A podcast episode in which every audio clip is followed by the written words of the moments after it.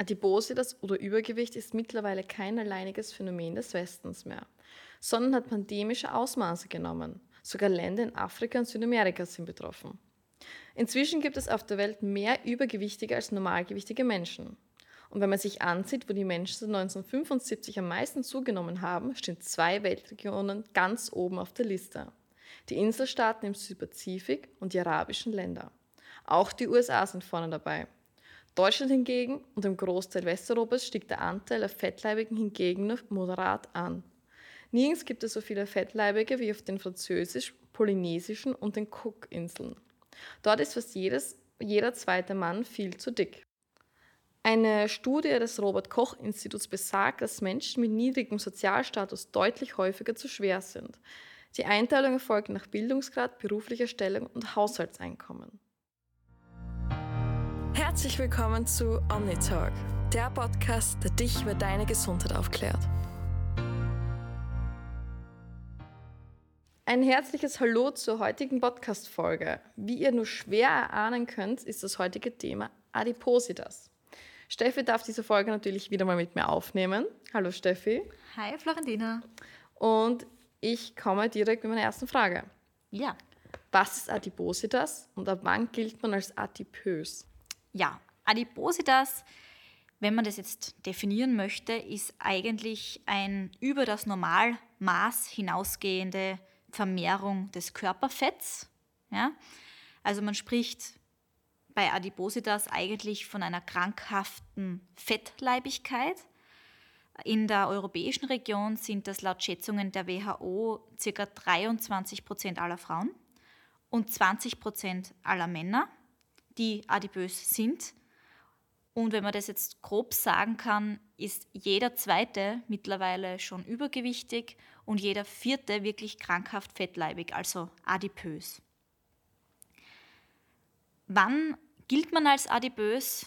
Das ist ja ein, ich sage jetzt einmal, ein sehr heikles Thema, weil ja nach wie vor noch immer der BMI herangezogen wird, also der Body Mass Index. Und laut der WHO gilt man als adipös ab einem BMI von 30. Aber wie gesagt, der BMI ist nur ein grober Richtwert, da werden dann viele andere Dinge noch mit einberechnet. Ähm, kurz zum Body Mass Index sollte jemand noch nicht davon gehört haben. Der BMI ähm, ermöglicht also sozusagen die Einteilung der Adipositas-Grade. Man muss, äh, man muss unterscheiden, ähm, ab wann ist man jetzt adipös und welche Stadien gibt es da. Also wie gesagt, ab 30 ist man adipös. Alles unter 30, also so 25 bis 30 spricht man von einem Übergewicht, ab 30 adipös. Ähm, und ab wirklich 40, ab einem BMI von 40 ist man wirklich schwer adipös und stark fettleibig. Also wenn man das jetzt so ein bisschen in Zahlen betrachten möchte, ein übergewichtiger Mann ja, ist zum Beispiel 1,80 groß und hat 95 Kilo. Ein adipöser Mann ist 1,80 groß und hat 110 Kilo. Also da ist man schon adipös. Und wirklich eine ganz, ganz schwere Adipositas, also bei einem BMI von über 40 wäre zum Beispiel, wenn ein, ein 1,80 großer Mann dann so circa 130 Kilo hat. Ja, also dass man sich das ein bisschen vorstellen kann. Ja. Boah. Ja. ja, aber dieser BMI, die ist, der ist sehr umstritten. Mhm. Und zwar Menschen mit viel Muskelmasse kommen ja gleich einmal in einen BMI hinein, der sie als eher dicker bezeichnen würde. Mhm. Wie ist hier die Abgrenzung? Genau, also Übergewicht oder eben ein erhöhter BMI allein äh, muss jetzt eigentlich noch nicht problematisch sein. Also gerade Menschen mit viel Muskelmasse oder auch einer anderen Fettverteilung, vor allem Po und Oberschenkel, sind häufig sehr wenig gefährdet. Also man muss wirklich ganz klar sagen, dass es bei Adipositas, also zur Bestimmung dieser Erkrankung, wirklich jetzt auf die Fettverteilung ankommt, ähm, um wirklich zu beurteilen, ob man ein erhöhtes Risiko hat, an Folgeerkrankungen der Adipositas dann zu leiden. Würdest du auch sagen, dass ein BMI, also die Messung des BMIs eines Menschen, mehr Sinn ergibt, wenn dieser bereits eher übergewichtiger ist als jemand, der sowieso sportlich ist? Genau, also beim BMI, also ich sage, zur, zur Einteilung der Adipositas gerade finde ich den BMI okay, dass man circa weiß, okay, wann befindet man sich bei einer Adipositas. Aber man muss trotzdem eben noch eben diese Fettverteilung mit einberechnen und das sollte immer der Fall sein, egal ob man jetzt eine Erkrankung wie Adipositas definieren möchte oder ob man jetzt da von einem Sportler redet zum Beispiel.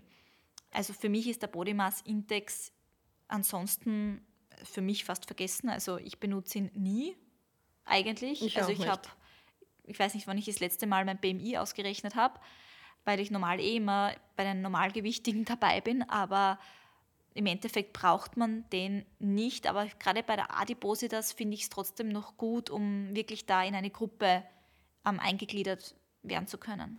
Was ich weiß, wird er ja öfter im Krankenhaus noch eingesetzt, vor allem bei im Übergewichtigen, aber auch im Gegenteil bei Untergewichtigen. Genau. Da ist auch ein Messwert. Genau, die Unter Untergewichtige darf man natürlich nicht unterschätzen. Auch Untergewicht kann zu verschiedenen Erkrankungen auch führen und auch da wird natürlich der BMI dann ähm, festgestellt, ja. Genau. Und wegen dieser Fettverteilung, wie wird dies jetzt gemessen? Genau. Also es ist so, dass ähm, das Erkrankungsrisiko ja wirklich größer ist, wenn man eine bauchbetonte Adipositas hat. Also das ist der Apfeltyp. Ja? Man spricht hier von dem viszeralen Fett am Bauch. Das heißt, je dicker der Bauch ist, ja, umso mehr Fett hat sich praktisch um die inneren Organe angesammelt. Und dieses viszerale Fett ist eben deshalb so gefährlich, da es stoffwechselaktiv ist. Es ist ein stoffwechselaktives endokrines Organ und Das fungiert Fett ist ein eigenes Organ? Ja, also ein endokrines Organ. Also das ist Fett ist, ich, ich sage jetzt einmal, es, es, man definiert es halt so, das viszerale Im Fett, wissenschaftlichen Bereich wird das sozusagen so definiert. weil das viszerale Fett um die Organe liegt. Okay. Ja? Und dadurch ähm, fungiert es als Organ, weil es sehr, sehr viel selbst produziert. Es ist eine Hormonfabrik, das Fett. Es ähm, stößt wirklich sehr viel entzündungsfördernde Hormone ab. Ja? Also man glaubt gar nicht, wie, wie ähm, gesundheitsschädlich dieses viszerale Fett sein kann. Und deshalb nennt man es auch so als, als stoffwechselaktives endokrines Organ, weil es einfach selbst auch Hormone produzieren kann und vor allem eben diesen entzündlichen, diese entzündlichen Botenstoffe. Und das führt eben zu diesen stillen Entzündungen im Körper. Und stille Entzündungen im Körper, die sind halt nicht gut. Das heißt, man spürt sie nicht, aber sie sind da. Und diese stillen Entzündungen ähm, stehen in Verbindung mit ganz, ganz vielen Krankheiten. Und das hat man jetzt eben bei einer anderen Fettverteilung, zum Beispiel beim, Dirn beim Birnentyp, wo jetzt die Fettverteilung eher am Po oder auf den Beinen ist, nicht so sehr, weil da hat man ja keine Organe. Ja? Aber gerade am Bauch, wenn sich dort das Fett sammelt, dann liegt es meistens in den inneren Organen, ja, weil dort sich die Fettzellen praktisch füllen und die inneren Organe praktisch aufpolstern. Ja? Wow, das habe ich nicht gewusst. Man glaubt das kaum, aber ich erfahre in diesem Podcast selbst immer Dinge, die ich nicht weiß. Das ist, das ist nicht gelogen. Dieses, äh, dieses Staunen. Ja.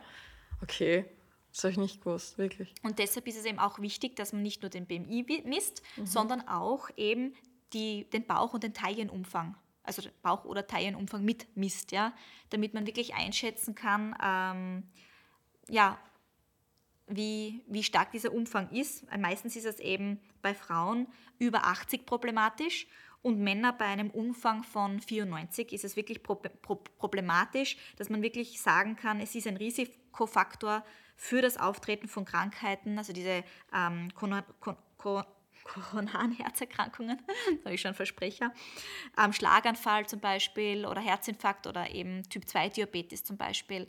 Diese Personen mit dem viszeralen Fett sind eben da sehr, sehr stark betroffen. Und das ist eben dieses krankhafte Übergewicht und deshalb muss man da immer eben den Taillenumfang mitmessen. Man misst meistens auch den, den, das Taille-Hüft-Verhältnis. Man nennt es auch Waist-Hip-Ratio und ähm, auch da kann man ein Maß dafür finden, um wirklich Adipositas dann zu definieren. Okay. Jetzt ist auch die Frage, was sind die Ursachen von Adipositas? Ja, grundsätzlich entsteht Adipositas, also dieses krankhafte Übergewicht natürlich, wenn man mehr Energie zu sich nimmt, als man Energie verbraucht und das über einen längeren Zeitraum. Ja? Das heißt, diese Energiebalance, die da aus dem Gleichgewicht einfach ähm, ähm, ist, die ist halt auch von vielen Faktoren geprägt. Denn es sind Lebensgewohnheiten, natürlich, das sind Ernährungsverhalten, die da nicht stimmen, wodurch es jeden Tag, Tag für Tag zu einer erhöhten Kalorienaufnahme äh, kommt. Es ist natürlich die heutige Lebensweise. Wir bewegen uns kaum noch, vor allem ähm, Menschen, Angestellte mit Bürojob, ja, das tägliche Sitzen, kaum körperliche Aktivität. Dann spielt die psychische Situation oft eine Rolle, der Stresspegel, aber auch vor allem die Genetik, denn Adipositas und Übergewicht kann auch genetisch bedingt sein. Dann spielen die Hormone mit eine Rolle, denn die Hormone ähm, teilen dir ja mit, ob du hungrig bist oder nicht. Und gerade ähm, bei Übergewichtigen zum Beispiel funktionieren, fun funktioniert dieser Hormonhaushalt oft nicht bei adipösen Menschen, wodurch sie nicht mehr satt werden ja, und über das Sättigungsgefühl hinaus essen können, dass das, die Adipose das noch immer weiter fördert. Das ist, spielt zum Beispiel auch eine Rolle. Und mangelnder Schlaf, aber auch Medikamenteneinnahmen über Jahre hinweg und die Umwelteinflüsse, all das kann natürlich als Ursache für die Adipose das gelten. Also das ist schon sehr, sehr viel. Also zwei Dinge, die mich jetzt sowieso brennend interessieren würden, wären, ist es eine Krankheit? Ist Übergewicht eine Krankheit auch? Und kann man dies genetisch vererbt bekommen als Adipose das?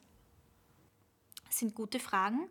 Ähm, also ob Adipositas jetzt wirklich eine eigenständige Krankheit ist oder ob es wirklich nur mh, mm, jetzt, ob nur die, die, die Folgeerkrankungen davon eine, eine Krankheit praktisch sind, das ist sehr, sehr umstritten. Also in der Gesellschaft kann man mal sagen, dass Adipositas definitiv nicht als Krankheit gesehen wird, sondern dass es eher als Eigenverschulden gesehen wird oder als Wohlstandserkrankung. Ähm, laut WHO von 2006 gilt aber die Fettleibigkeit, Fettleibigkeit sehr wohl als Krankheit, also sogar als chronische Erkrankung, ähm, weil Adipositas auch selten alleine kommt und Adipositas meistens begleitet wird von anderen Erkrankungen. Aufgrund des Übergewichts, das hat, aufgrund, das hat auch mit der Fettzelle zu tun, die ich schon erwähnt habe, und die Fettzellen, das ist viszerale Fett, ähm, ist eine Hormonfabrik. Also es kommt im Körper zu stillen Entzündungen, die mit Krankheiten eben verbunden sind. Das heißt, Adipositas kommt nie allein. Meistens ist begleitet mit Bluthochdruck zum Beispiel, an gestörten Fettstoffwechsel. Das heißt, die ähm, Patienten haben hohe Triglyceridwerte, hohe Cholesterinwerte und natürlich, sie haben einen erhöhten Blutzuckerspiegel, bilden eine Insulinresistenz aus, die zu Diabetes führen kann. Und deshalb ähm, nennt man diese ganze Erkrankung das metabolische Syndrom. Also wenn man mindestens drei dieser Erkrankungen hat, die ich gerade erwähnt habe, sprich zum Beispiel Adipositas verbunden mit, Bluthoch, äh, mit Bluthochdruck und mit erhöhtem Blutzuckerspiegel zum Beispiel, wenn man schon allein die drei Dinge hat, dann hat man das metabolische Syndrom. Dann ist die Erkrankung definiert als das metabolische Syndrom. Also Adipositas kommt wirklich sehr, sehr selten allein und wird meistens ähm, als das metabolische Syndrom mittlerweile schon bezeichnet. Also das ist wirklich sehr, sehr äh, interessant. Und mittlerweile sind auch ein Viertel der gesamten Bevölkerung, der gesamten Weltbevölkerung vom metabolischen Syndrom betroffen. Und ja, es kann genetisch sein. Ähm, es gibt sogar eine Zwillingsstudie, die nahelegt, dass Adipositas in etwa, ich sage 70 bis 80 Prozent der Fälle auf eine genetische Ursache tatsächlich zurückzuführen ist. Allerdings ist derzeit unklar, wie viele Gene tatsächlich an dieser Entstehung der Adipositas dann beteiligt sind und auch auf welche Weise. Also bislang sind ca. 100 Gene bekannt, die da ähm, bei der Entstehung mitwirken, aber man weiß es noch nicht ganz genau. Ähm, was man aber weiß, ist, dass auch die Entwicklung im Mutterleib einen Einfluss auf das Gewicht hat, weil wenn die Mutter schon übergewichtig ist oder zum Beispiel am Schwangerschaftsdiabetes ähm, leidet, zum Beispiel, ähm, dann können auch die Kinder zu groß und zu schwer schon auf die Welt kommen. Und meistens ähm, gibt, man, gibt man diese Gene dann auch weiter. Begünstigt wird das Ganze dann auch noch durch eine Kaiserschnittgeburt. Also wenn zum Beispiel eine adipöse Frau ähm, dann ein Kind noch per Kaiserschnitt bekommt, dann ist das Risiko, dass das Kind auch adipös wird, ähm, ja, sehr, sehr hoch. Aufgrund der Bakterien. Genau, das hat wieder aufgrund, ähm, der, das hat wieder mit der Darmflora zu tun, mhm. weil ähm, die Mutter per, ähm, per Kaiserschnitt natürlich ihre vaginalen guten Bakterien dem Kind nicht geben, mitgeben kann. Und das heißt, dem Kind fehlt praktisch die Erstbesiedelung des Darms. Und die Bakterien sind aber für die Immunfunktion des Babys sehr, sehr wichtig, vor allem in den ersten Lebensjahren. Die Darmflora entwickelt sich und äh, deshalb ist das Risiko, an Adipositas zu erkranken oder auch ähm, Allergien zu bekommen etc. Ähm, sehr stark erhöht. Auch Ekzeme, Neurodermitis zum Beispiel, ähm, das Risiko ist auch sehr stark erhöht. Ja, und wie gefährlich ist es jetzt, wenn ich adipös bin? Sozusagen, wenn, wenn mir der Arzt sagt, ich bin adipös, muss ich da, ich weiß nicht, das, ist es wie eine, das ist eigentlich eine Diagnose, oder? Adipose, das ist eine Diagnose, ja. Ähm, das Gefährliche daran, ja, es ist, es ist schwierig. Mm, ich glaube, dass das Gefährliche an der Erkrankung ist, dass man es einfach übersieht. Ähm, Wie kann man also das übersehen? Gerade beim metabolischen Syndrom also so. oder bei Adipositas zum Beispiel, man hat ja als Übergewichtiger jetzt keine spürbaren gesundheitlichen Probleme. Deshalb wird die Erkrankung oft nicht als Krankheit gesehen, weil einem geht es gut und man hat ja keine Erkrankung dadurch. Das Problem ist, dass es sich dann schleichend entwickelt und diese schleichende Entwicklung führt eben zu gefährlichen Folgeerkrankungen, die jedoch tödlich sein können. Ja? Und das sind zum Beispiel Typ-2-Diabetes, das man normalerweise mit der heutigen Medikation gut in den Griff bekommt.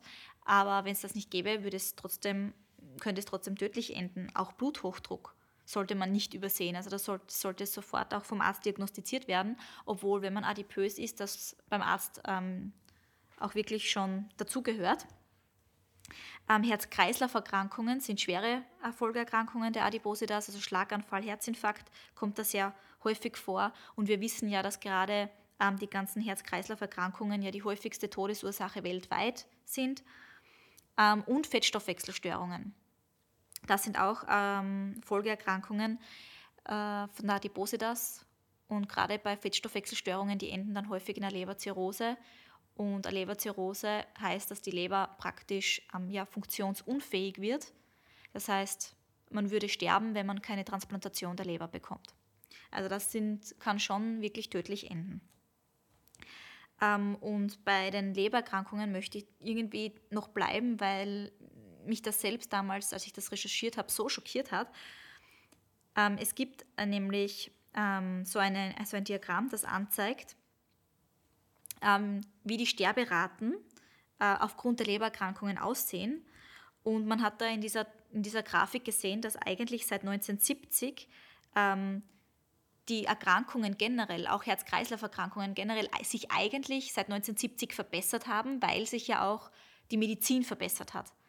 Aber bei den Lebererkrankungen war genau das Gegenteil der Fall. Da hat sich gar nichts verbessert. Im Gegenteil, bei der Leber hat man eine fünffache Zunahme an Toten Oh mein Gott. Seit 1970.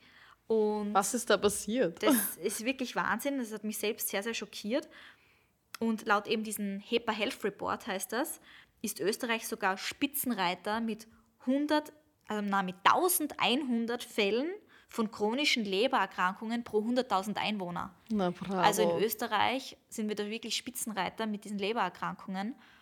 Und es ist Wahnsinn also es hat mich selbst sehr schockiert, dass gerade die Lebererkrankungen, aber es stimmt ja, weil die, die Leberzirrhose, die entwickelt sich schleichend. Man merkt das nicht und man hat plötzlich praktisch eine funktionsunfähige Leber und steht auf der Transplantationsliste. Ich glaube, das ist eben auch das Tückische an dem. Genau.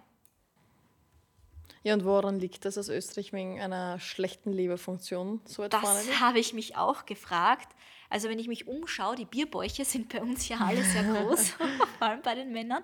Aber ansonsten könnte ich es mir wirklich nicht erklären, was jetzt gerade in Österreich... Ja, ich glaube, das Bier ist, könnte wohl möglich Schuld würde ich jetzt nicht sagen, seinen Teil dazu beitragen, ja. nennen wir es so. Also wenn man, wenn man das so sieht, also bei uns... Vor allem in der österreichischen Kultur. Ja, genau. Das ja. Biertrinken ist, das, das ja. gehört irgendwie ja. dazu. Ja. Es gibt kein Essen, also mhm. ich nicht, aber ich kenne es auch im Freundeskreis, Familie, alle. Mhm. Zu jedem Essen ein Bier statt einem Wasser. Und auch kulinarisch, es ist... Schnitzel. Schnitzel und was denken die Deutschen, wenn sie an Österreicher denken, oder? Die denken, ja. dass wir im Dirndl herumrennen mit einem Bier und einem mit Schnitzel. Einem Maßbier. Mit einem Maßbier und einem Schnitzel. Obwohl die Bayern sind ja so ähnlich, habe ich ja. gehört. Genau, ja. ja, ja.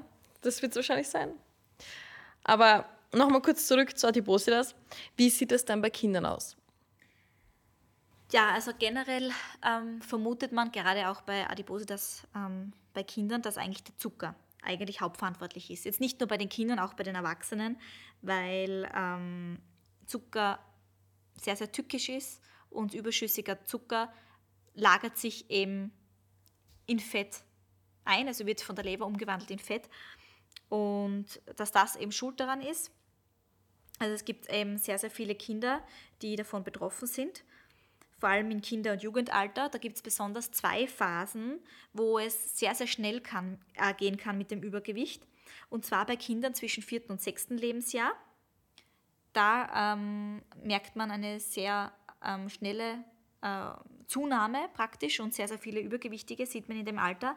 Und dann wieder vom 10. bis zum 12. Lebensjahr. Also gerade das sind die Lebensjahre der Kinder, wo ähm, die Adipositas ähm, ja, diagnostiziert wird, sage ich jetzt einmal.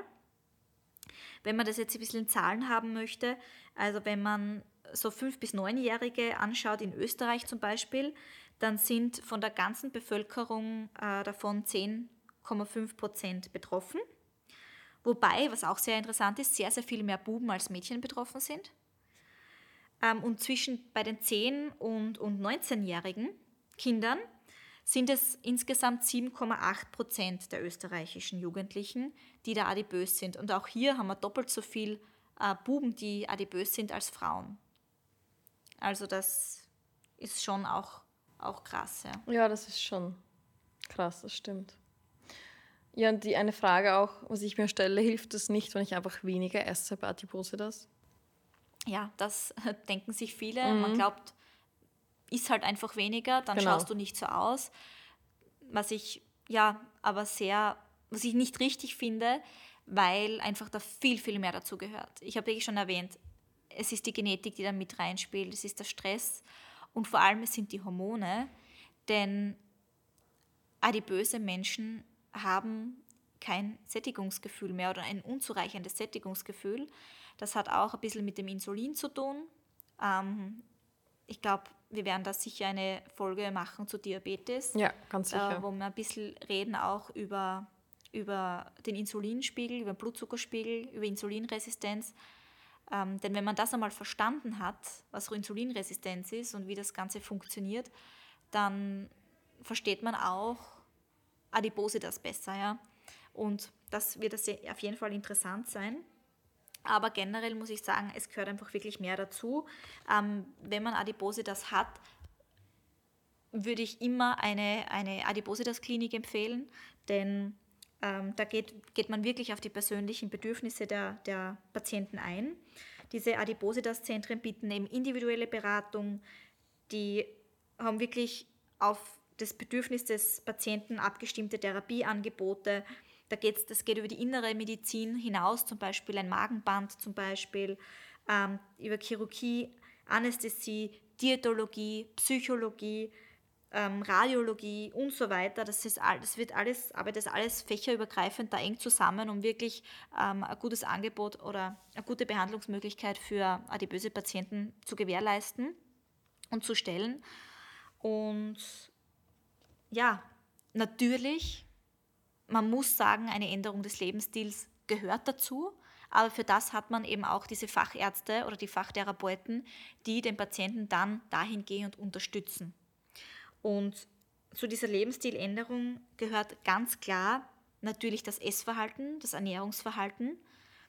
da muss natürlich Aufklärung passieren.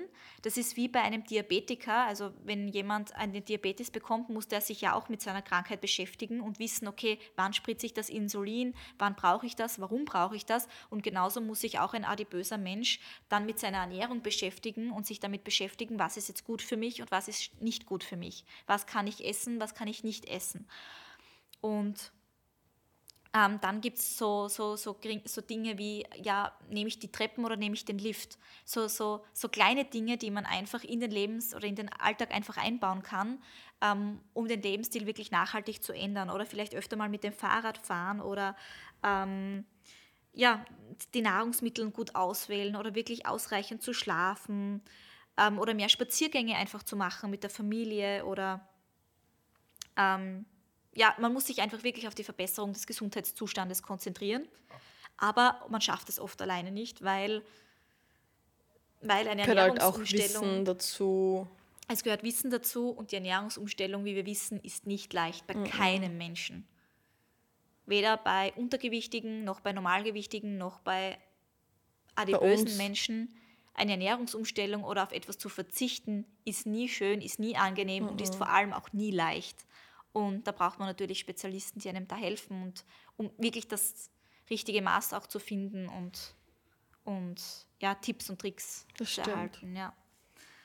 Genau. Ja, aber wie inwiefern hat, die, hat der Darm jetzt mit Adipose das zu tun? Weil das wird ja Adipose das auch so von Übergewicht und allem anderen. Genau, also wenn man sich überlegt, egal wie man es jetzt dreht und wendet, Übergewicht hat ja immer mit dem Darm zu tun, weil die Nahrung, die ich aufnehme, landet ja im Darm.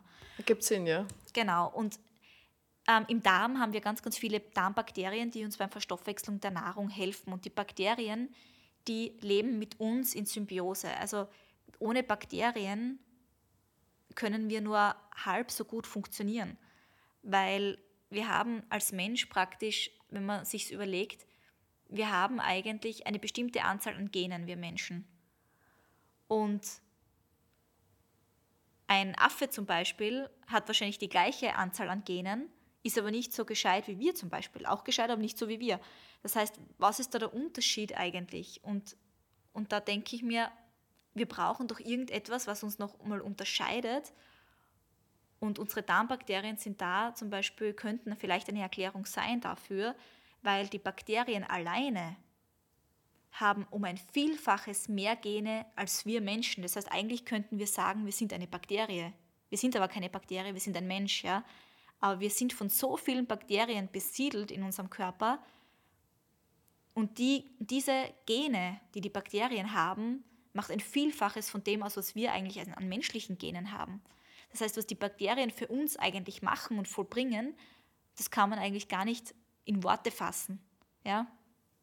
Und Deshalb ist auch bei jeder Erkrankung oder ja, ich sage jetzt einmal bei jedem, bei jedem Problemchen irgendwie der Darm trotzdem ein, ich sage jetzt einmal, ein Therapie, ein Ziel oder ähm, einfach etwas, was man bedenken sollte, weil man bei diesen Erkrankungen immer nachweisen kann, dass die Darmbakterien oder die Vielfalt an Bakterien drastisch reduziert ist. Und so ist es auch bei den Adipositas-Patienten man sieht ganz klar, dass die Patienten nachweislich eine veränderte, also in, im negativen Sinne, eine veränderte Darmflora haben.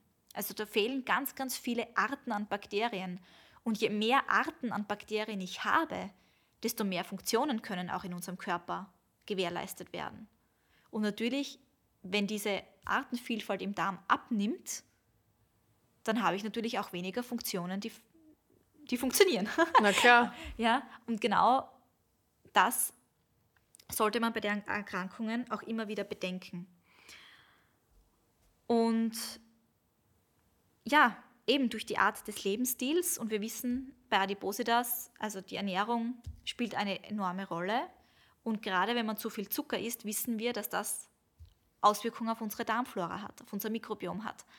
Wir wissen auch, dass Stress dann nachweislich eine Auswirkung auf die Darmflora hat.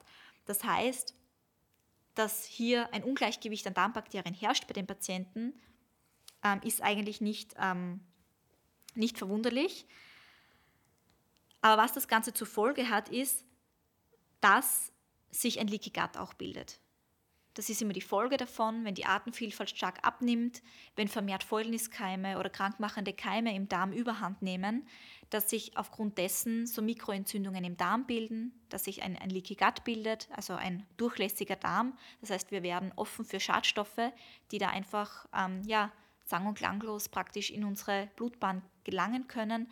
Natürlich kommt vorher unser Immunsystem zum Einsatz, die natürlich diese Schadstoffe etc. bekämpfen möchte, woraufhin unser Körper mit Entzündung reagiert. Und diese gestörte Darmflora hat eben zur Folge, dass genau diese Schadstoffe, man nennt sie eigentlich genauer gesagt bakterielle Toxine oft auch, das hat einen speziellen Namen, ähm, eindringen können und man nennt es die metabolische Endotoxinämie, weil eben diese Endotoxine ähm, in die Darm, ins Blut gelangen können, also über den Darm ins Blut gelangen können. Ja? Das heißt, wenn unser Immunsystem dann darauf reagiert und mit Entzündung reagiert, ja, dann haben wir praktisch diese stillen Entzündungen im Gewebe auch, zum Beispiel in der Fettleber, äh, in der, in der, im Fettgewebe oder in der Leber zum Beispiel. Ja. Und diese Entzündungen haben wieder Auswirkungen auf den gesamten Zucker- und Fettstoffwechsel. Und das löst einfach eine Negativspirale aus, die dann immer wieder zu weiteren Gewichtszunahmen führt, weil eben dieser Blut- und Fettstoffwechsel nicht mehr richtig funktioniert und das wiederum ähm, übt eben die ganzen, ähm, oder hat das, das Ganze ist wieder mit Folgeerkrankungen wie Diabetes und so weiter, Fettleber, Leberzirrhose, Herzkrankheiten etc. dann wieder verbunden. Also es ist einfach so eine Negativspirale, die da wirklich nach unten geht. Und dann ist halt die Frage, wie kann man diesen Teufelskreis dann irgendwann einmal durchbrechen. Oh ne? ja. Ja, da kann man eh nur hoffen, dass man ähm, mit den richtigen Ärzten und dem richtigen, der richtigen Therapie gut aufgestellt ist. Genau. Und wie sieht es hier mit der Zufuhr von Probiotika aus? Ähm, eigentlich gut, weil ähm, man diese Durchlässigkeit der Darmbarriere eigentlich beheben kann. Ja? Ähm, und das würde auch den Teufelskreis irgendwie durchbrechen, weil wenn die Darmbarriere wieder gut aufgestellt ist, ja, und diese Endotoxine nicht, nicht durch die Darmwand gelangen, dann würde man eben dieser metabolischen Endotoxinämie praktisch entgegenwirken. Und Probiotika oder Multispezies-Probiotika können genau das. Das haben wir auch in einer Studie gezeigt, das war schon 2018. Ähm, eher eine doppelblind randomisierte klinische Studie, also wirklich mit hohem Standard. Und eben da wurde das Omnibiotik Metatox eingesetzt bei den Diabetespatienten. Und ähm, die Ergebnisse waren da einfach herausragend, weil man gesehen hat, dass durch die Gabe von Omnibiotik Metadox sich diese Endotoxin-Level, also diese Endotoxinämie, wirklich um 70 Prozent verbessert hat. Also das ist wirklich Wahnsinn.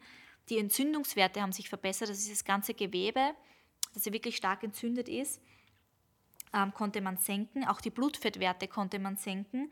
Man konnte auch diesen, äh, dieses Taille-Hüft-Verhältnis, diese Waist To-Hip-Ratio verbessern bei den Patienten. Ähm, und ja, also durch und durch eigentlich durchschlagende Erfolge. Und auch die Insulinresistenz, genau das ist nicht zu vergessen, Insulinresistenz, Blutzuckerspiegel haben sich verbessert. Also das war wirklich ähm, eine sehr aufschluss, aufschlussreiche Studie, die sogar ähm, in, in einer anderen klinischen Studie, also komplett andere Studie wirklich, und die ist parallel gelaufen, da ist dass da die komplett gleichen Ergebnisse eigentlich erzielt worden sind. Und die andere Studie war dann eben mit postmenopausalen adipösen Frauen, also komplett dasselbe und wieder die gleichen Studienergebnisse. Also wirklich ein sehr, sehr großer Erfolg. Also wenn man die Darmflora da optimieren möchte, dann würde ich da wirklich jedem empfehlen, das begleitend zur ärztlichen Therapie auch zu tun. Man kann hier mit Probiotika, mit Präbiotika auch, ähm, auch Abhilfe schaffen, um das Mikrobiom hier positiv zu beeinflussen, um praktisch die Darmbarriere hier ähm, wieder äh, in Ordnung zu bringen.